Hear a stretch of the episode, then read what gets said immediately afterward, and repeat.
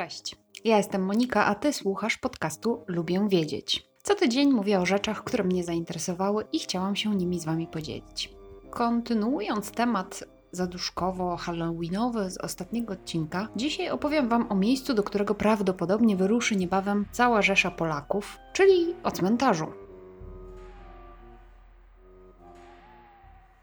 Sama nazwa cmentarz pochodzi od łacińskiego słowa cemeterium, co właśnie e, znaczy cmentarz.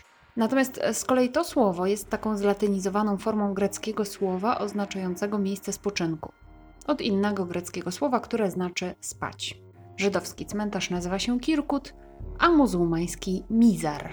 Oczywiście same tradycje grzebania zmarłych i tradycje pochówku różnią się w zależności od kręgów kulturowych, a także od czasów. Najstarszym znanym cmentarzem w historii jest jaskinia Gołębi lub Taforalt w Maroku. Jest to miejsce pochówku 34 osób z kultury ibero-mauryzyjskiej, których ciała zostały tam złożone około 15 tysięcy lat temu.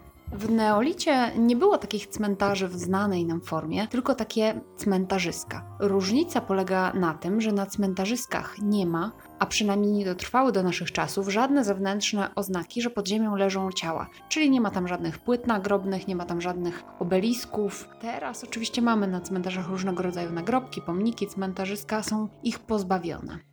Jeszcze przed naszą erą na terenach Polski i Europy w ogóle zmarłych grzebano na takich plemiennych cmentarzach ciałopalnych. Mężczyzn zwykle palono z ich bronią, a kobiety z ozdobami. Słowianie na przykład po pro, e, takie prochy po spaleniu chowali w urnach i grzebali w kurhanach. A czym jest kurhan? To jest taka mogiła w kształcie kopca z drewnianymi, drewniano-kamiennymi lub kamiennymi elementami.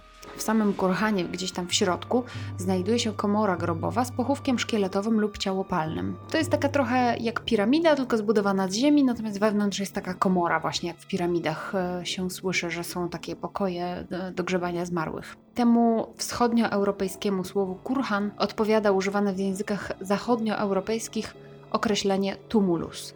Więc jeżeli usłyszycie tumulus, to właśnie oznacza kurhan, czyli ten taki pagórek, pagórek mogilny. Wikingowie z kolei palili zmarłych na łodziach, czyli kładli e, ciało zmarłego, odpychali od brzegu e, gdzieś w morze albo e, na jezioro i podpalali takie, takie łodzie razem z całym dobytkiem. Występowały również takie jamowe groby mieszane, które przypominały troszeczkę ziemianki i one zawierały pozostałości stosu lub niespalonych szkieletów ludzkich. W Chinach e, z kolei około 1000-2000 lat przed naszą erą zwłoki pozostawiono e, w jaskiniach i w skałach, czyli na takich platformach skalnych. Tunguzi z kolei zawieszali zmarłych na drzewach. W Indach i w Persji, a także w Iranie, e, tak gdzieś mniej więcej od XVI do XX wieku, wyznawcy zoroastryzmu zostawiali zmarłych na pożarcie ptakom w tak zwanych wieżach milczenia. To były takie kamienne albo skalne budowle, okrągłe i na ich wierzchu właśnie zostawiano ciała zmarłych, ponieważ wyznawcy zoroastryzmu uważali, że te ciała zmarłych są nieczyste. A w Egipcie, jak wiadomo, zwłoki takich znamienitych osobistości balsamowano i chowano w piramidach, takich kamiennych grobowcach razem z całym dobytkiem. W Europie potem, już w czasach takiego wczesnego chrześcijaństwa, zaczęła się era pochówków chrześcijańskich, właśnie, gdzie grzebano zmarłych właściwie na tych samych miejscach, e, takich tradycyjnie tych samych miejscach e, cmentarzysk, czyli tam, gdzie już istniały pogańskie cmentarze.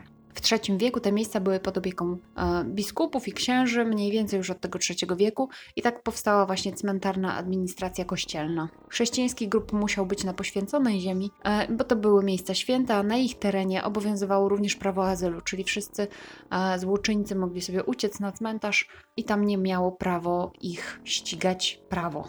W Europie zmarłych zwykle grzebano w grobach masowych, a następnie po tym jak ciała się już rozłożyły, wydobywano te kości i składano je w tak zwanych ossuariach, w piwnicach kościołów lub w takich murach ogradzających cmentarze. E, nazwa ossuarium e, pochodzi właśnie od łacińskiej nazwy kości, e, która ma bardzo zbliżone źródło słów. Do X wieku cmentarze były raczej poza obrębem miast, od X wieku zaczęto je lokalizować bliżej, czyli w miastach i blisko kościołów. W Polsce, właściwie e, szczególnie w Polsce centralnej, te tereny przykościelne właśnie były nazywane cmentarzem. W późniejszych czasach zaczęto grzebać zmarłych, już troszeczkę tak roz, rozróżniając status zmarłego. Bogaci ludzie, właściwie już od zamierzchłych czasów, miewali e, bardziej indywidualne groby, nawet mauzolea, czyli takie budowle grobowe. Mniej zamożni, ale nadal nieco więcej posiadający, mogli sobie pozwolić na położenie na grobie kamienia z grawerunkiem. Im więcej inskrypcji na kamieniu, tym bogatsza była rodzina zmarłego.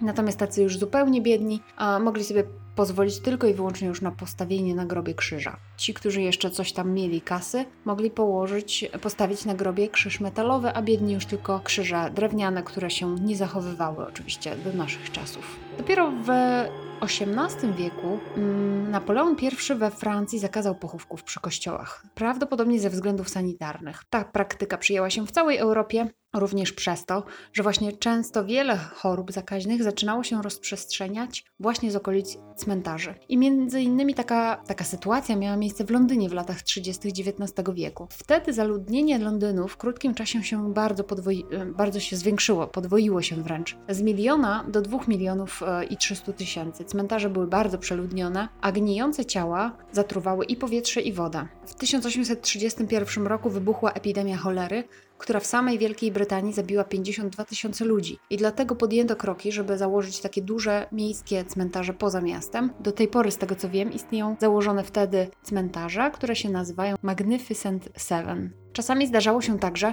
takie przenoszenie e, szczątków z tych likwidowanych cmentarzy w granicach miasta na inne tereny. Miało to miejsce m.in. w XVIII-wiecznym Paryżu. Z cmentarzyska w mieście ekshumowano ciała około 6 milionów osób i przeniesiono do katakumb paryskich. Można rozróżnić kilka typów cmentarzy. Są na przykład te stare cmentarzyska, o których mówiłam już, gdzie w jednym grobie grzebano kilka ciał. Są cmentarze monumentalne, często z zabytkowymi rzeźbami na grobach, gdzie obecnie już raczej się nie chowa zmarłych. Są cmentarze parkowe, które wykorzystują naturalne ukształtowanie terenu i rośliny i bardzo przyjemnie jest spacerować po takim cmentarzu. Są też takie, które znamy z filmów amerykańskich. Można by je nazwać trawnikowymi, gdzie równa trawa pokrywa cały teren cmentarza, a miejsce grobu grobu znaczy tylko jeden taki skromny, biały, standardowy kamień lub nawet słupek. Są też kolumbaria. To są takie prostopadłościenne lub czasem kopulaste budowle cmentarne, gdzie chowa się prochy zmarłych e, w urnach, czyli te kolumbaria bardzo często obecnie znajdują się w pobliżu krematoriów. Nazwa mm, kolumbarium pochodzi od łacińskiego słowa kolumba, czyli gołębica.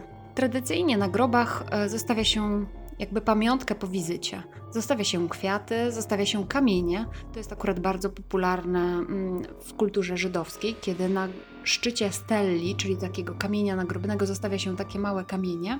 Zostawia się również krzyżyki, zostawia się świeczki przede wszystkim, to u nas w Polsce. I prawdopodobnie niedługo, czyli 1, 1 mm, listopada, cała rzesza Polaków ruszy właśnie na cmentarze, żeby zostawić świeczkę, a nawet i wieniec lub e, kwiaty na grobach najbliższych. To był 27 odcinek podcastu Lubi Wiedzieć. Jeśli i Ty lubisz wiedzieć, to subskrybuj mój podcast w swojej aplikacji, żeby nie przegapić kolejnego odcinka. W dzisiejszych notatkach znajdziesz linki do źródeł informacji, a także inne przydatne ciekawostki. Możesz też polubić fanpage podcastu na www.facebook.com slash lubię wiedzieć podcast. Tam czasami zamieszczam dodatkowe nowinki naukowe i nie tylko naukowe, które znalazłam w sieci. Możesz także do mnie napisać na adres lubię wiedzieć małpa interia.pl. Do usłyszenia. Cześć!